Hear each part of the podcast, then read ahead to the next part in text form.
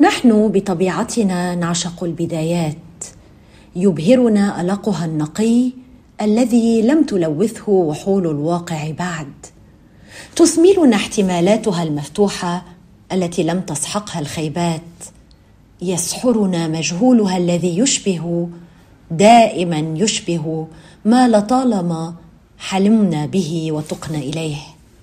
نحن نعشق البدايات. نعم. كيف لا وهي تأتي قبل الوجع قبل الأحباط قبل الفشل قبل إدراكنا كم أنها مؤقتة وعابرة؟ كيف لا وهي السكرة قبل الفكرة والنعمة الفالتة التي تحمل معها كل الوعود المغرية والآمال الجذابة التي نصبو إلى تحققها؟ نضع كل ثقلنا في البدايات.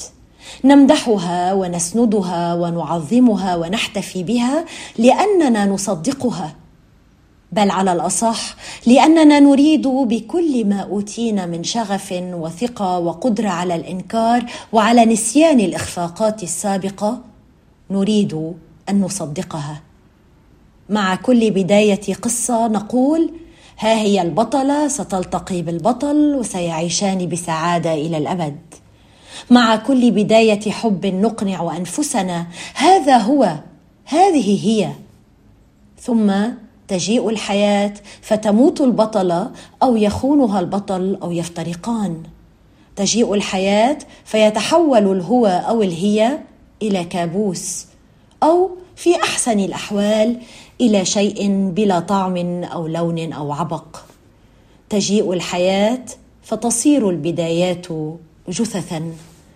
ننظر إليها ملقاة تحت أقدامنا نتأملها بإمعان فلا نفهم كيف أننا في أحد الأيام آمنا بها. لكننا لحسن الحظ لا نتعلم الدرس إذ نعاود الإيمان والتصديق والتهليل كلما لاحت بداية جديدة في الأفق. نحب البدايات ونخشى النهايات. نؤجلها هذه النهايات ونتجاهل حتميتها قدر ما استطعنا مثلما نؤجل موتنا ونتجاهل حتميته. لكننا لا نستطيع اجتنابها مهما تمنينا وفعلنا.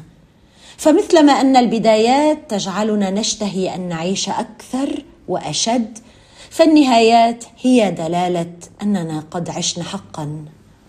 ما يصقلنا ويصنعنا فعلا هي النهايات. نهايات الكتب نهايات الأفلام نهايات قصص الحب نهايات الصداقات نهايات الدروب والمراحل والتجارب والأعمار.